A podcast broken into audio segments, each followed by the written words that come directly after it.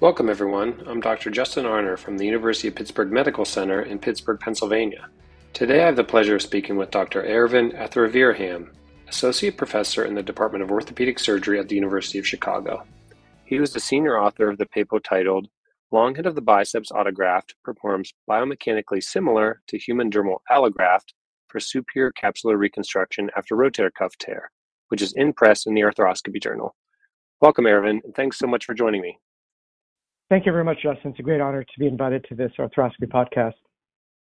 Yeah, this is great. I, I hear you're a, a, repeat offender, which is great. We appreciate uh, you coming back on. And I did one with Chris Tucker before. He's telling me it was great. So I wanted to first congratulate you on this study. I think it's awesome whenever we do science the right way. There's this technique has been discussed, but we really don't have clinical studies. And certainly we should start with the biomechanical studies. So I wanted to thank you for putting this together, and it's really well done. And wanted to basically ask you a little bit about the study design and how you came up with the idea. Yeah, absolutely. So as you know, many of the uh, massive rotator cuff tears that we see are only partially repairable or irreparable at the time of surgery. And we know that recurrent tears are very common in the setting of poor quality tissue. As you know, superior capsular reconstruction initially, you know, came as a solution, you know, for this setting where, you know, there was a massive uh, cuff tear that's now repairable. However, this is, you know, more recently been um, falling out of favor with regards to uh, graft healing and elongation issues, technical difficulty, uh, reoperation, and subsequent need to conversion to arthroplasty. And that's where the study came from, is that the long head of biceps has many inherent advantages, including its anatomic proximity, cost effectiveness, theoretically improved healing potential of autogenous tissue, uh, technical ease of the procedure, and it also burns less bridges as fewer anchors are required. However, it is contingent on having available biceps for the procedure. Yeah, tell us a little bit about the technique you used and how you came up with uh, the idea about where to put it on the tuberosity. I think that's an interesting type question. Yeah, so we left it attached to the uh, superior labrum proximally and then placed a locked Pierce luggage tag uh, configuration that we call the lupin tack, you know, through the tendon, just proximal to where it enters the bicipital groove, uh, kind of above where the subscap inserts as well. Uh, and this is to help minimize graft slippage. And so once you secure the graft, uh, you can fixate it on the uh, rotator cuff footprint. And we do this uh, slightly uh, biased posteriorly on the supraspinatus footprint. And we fixate it with, you know, a knotless anchor. And then once you do this, you can either, you know, detach the, the more distal portion biceps and it to more in the um, bicipital groove, or you can perform a tenotomy. But in our study itself, uh, you know, we performed the tenotomy. The reason we place it posteriorly on the supraspinatus uh, footprint is to avoid a situation where the humeral head can buttonhole uh, through the space between the um, tenodesis and the posterior portion of the cuff. So we think by biasing this posteriorly, we can minimize that effect of buttonholing. That makes a lot of sense. Can you tell us a little bit about the history of the long head of the biceps? You know, I think I first read about it used being used as an SCR with Dr. Tokish and you know, people talk about you know doing different procedures to make it flatter. Tell us a little bit about your interest in education regarding this and how it kind of came about. Yeah, for sure. I mean, I think through a lot of these conferences, uh, you, get exposed to, you know, just chatting with people. And again, JT was one of the people that, um, you know, I uh, talked to about as well. But, you know, interestingly, if you look at the literature, uh, rewriting the biceps in the setting of irreparable cuff tears is not a new concept you know, there's been a handful of case series that were published between the 70s to 90s, actually commenting on a rewriting technique. And, you know, in, in the early 2000s as well, uh, you know, several authors from Asia uh, commented on this. Um, more recently, a systematic review on this topic was uh, published in ASMAR, uh, including seven studies for a total of, I would say, about 130 patients. And this study also showed consistent post-op improvements in multiple PROs, uh, you know, greater than the MCID improved forward elevation VAS scores. However, given the paucity of you know potential biomechanical studies looking into this, you know we wanted to investigate this technique in the biomechanical setting. Yeah, certainly important before we just start jumping uh, to get some some good data. So, tell us a little bit about the findings of your study. Yeah, so we compared the long head of biceps tenodesis, again biased uh, onto the uh, posterior part of the footprint of the rotator cuff, and we compared this to superior capsular reconstruction with and without posterior side to side suturing.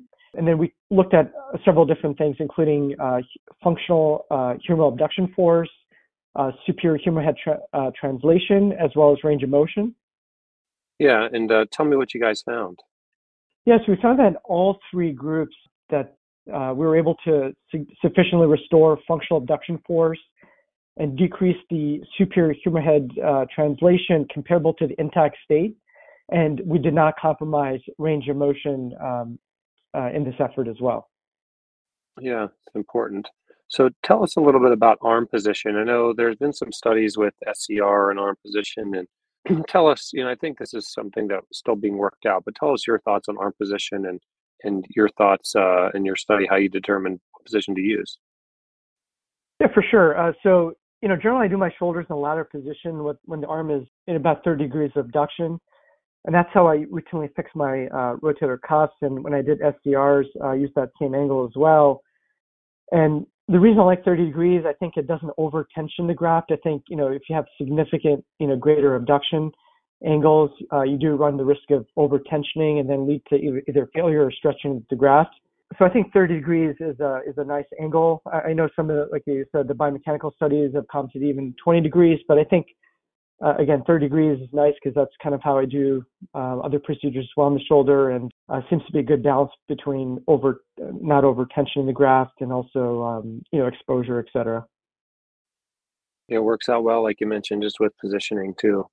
You know, you, you looked at um, posterior side to side suturing, like you mentioned, kind of in your discussion of your methods. And it didn't seem like that made a difference, suturing the SCR or the biceps to the infraspinatus. Tell us a little bit about your thoughts with that. Do you think uh, we should do that clinically? That maybe it would would help with some, you know, biology, or uh, what are your thoughts about attaching it to the infraspinatus? Yeah, interesting. You know, when I did, uh, like I said, SCRs more routinely, you know, I used to routinely uh, put uh, posterior side-side sutures and uh, when I started to do long-headed uh, tenodesis, you know, I did that as well. However, you know, with this biomechanical study um, and, and, our positioning of the tenodesis more posterior in the footprint, uh, we did not find that it was uh, necessary, which again I thought was an interesting finding. And based on this, I have not been routinely, um, you know, putting the side-to-side sutures.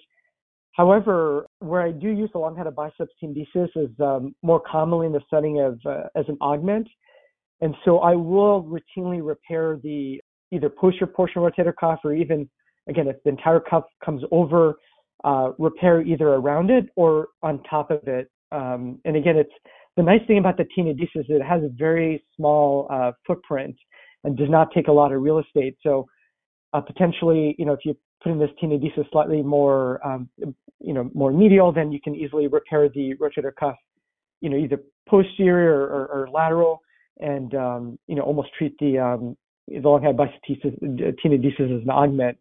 So I think it's a very versatile technique, and in, either situation. Yeah, that's a great idea using it as an augment. If you can do a partial repair and, and can put this in the front, that's that's a great idea. One thing you mentioned in your your methods were elongation of the dermal allografts and SCR. There's been some studies looking at that. What are your thoughts about the biceps? Do you think it's less likely to elongate since it's a biologic structure we're using? Tell us, are you worried, you know, if we're going to have tearing from the superior labrum, or do you worry about the health of the biceps? Tell us kind of your thought process of, of those different thoughts. Yeah, I think having a you know good healthy biceps anchor and uh, biceps tendons important for this technique. So if there's anything more than a very small stable type 2 slap or significant tearing of the long head of biceps, I personally would not uh, use this technique, and I would use other uh, techniques in that situation.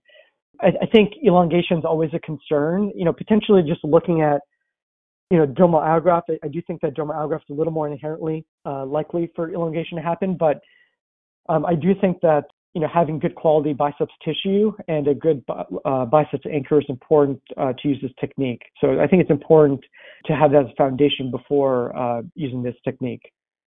You, you also mentioned the tuberoplasty effect of the SCR and how maybe that's the helpful portion of the allograft.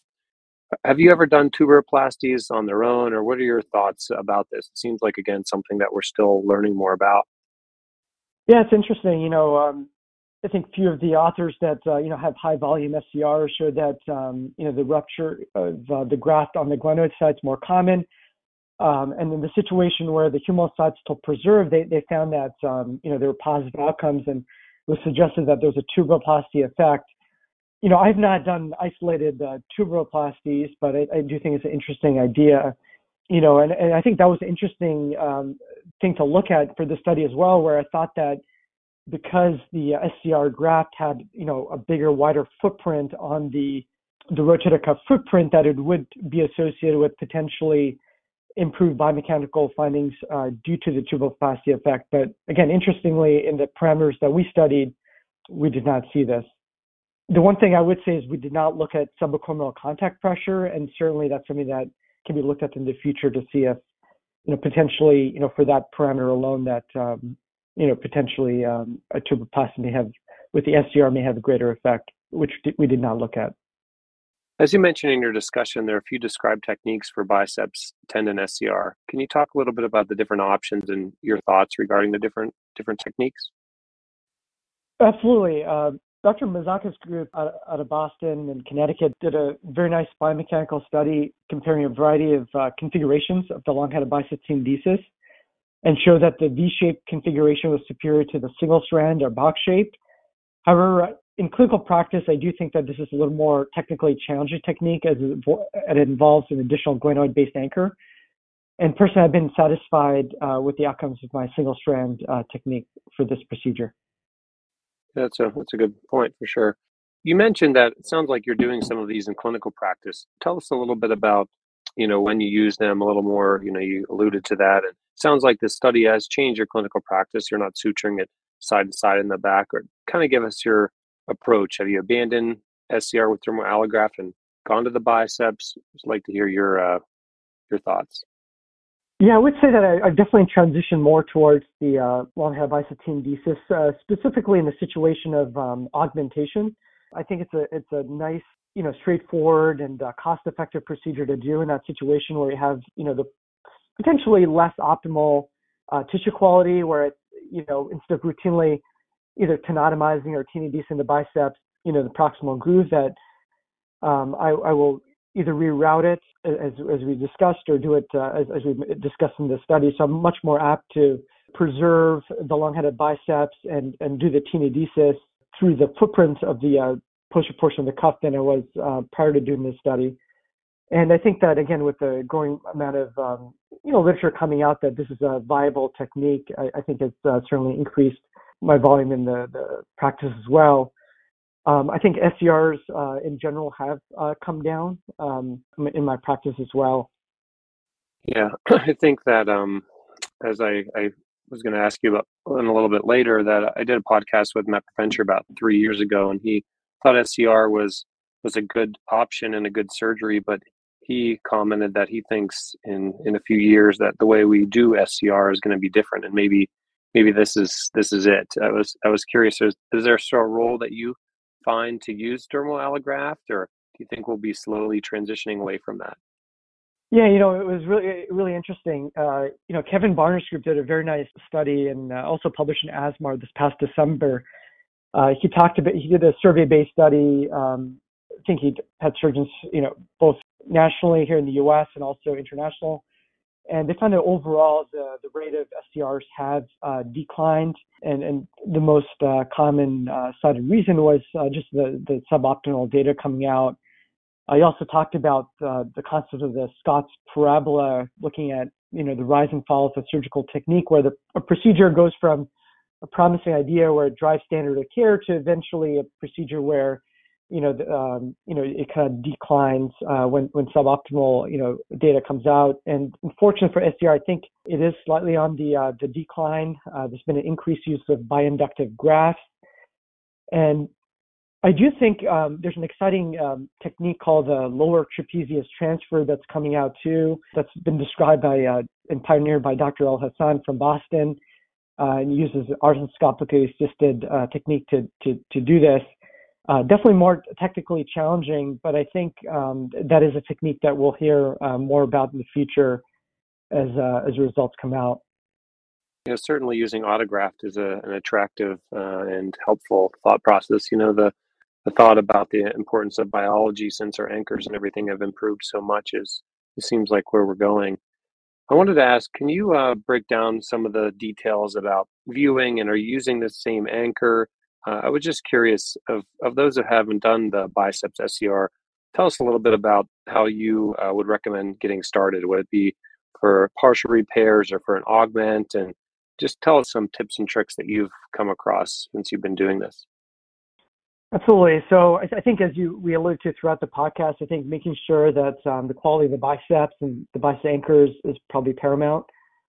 Um, and then the second thing is to really get comfortable with arthroscopic tenodesis. Um, I've been doing arthroscopic tenodesis for you know a long time now, and I think once you get comfortable with that technique, I mean this is just kind of an extension of that technique. Uh, you're just tenodesing it at a at a different location. Um, and then you make a decision whether you're going to just uh, reroute it or detach it so that you're doing a you know standard arthroscopic tenodesis with the distal portion of the tendon, and then incorporating the proximal portion as more of an augment to the rotator cuff. So I think that's another decision point. And then depending on if you're using the augment as an isolated procedure, then you want to make sure that you preserve enough real estate for the rest of your repair. You know, if, if that's something that uh, you're doing in that situation. So I think just planning ahead, um, and sometimes it's not evident to actually go into the shoulder and again confirm all these things. But you know, once you make a decision that augment versus you know an isolated procedure, quality of the tissue, et cetera, again, these are all things that you want to factor in into the location of the tenodesis, et cetera. But I think just getting started, I would say just become really comfortable with arthroscopic tenodesis would be the the first step to do. Yeah, that's awesome. well, we really appreciate your uh, hard work in putting such a good study and again doing the science the right way. And we look forward to hopefully some clinical studies and, and other uh, work coming out of your group. You know, certainly a, a, rising star in the ranks of all of our societies. So I appreciate this data and all that you do for our societies. Thank you very much, Justin. It was a pleasure talking to you today. And again, I look forward to you know these and many more. Thank you. Yeah, thanks so much.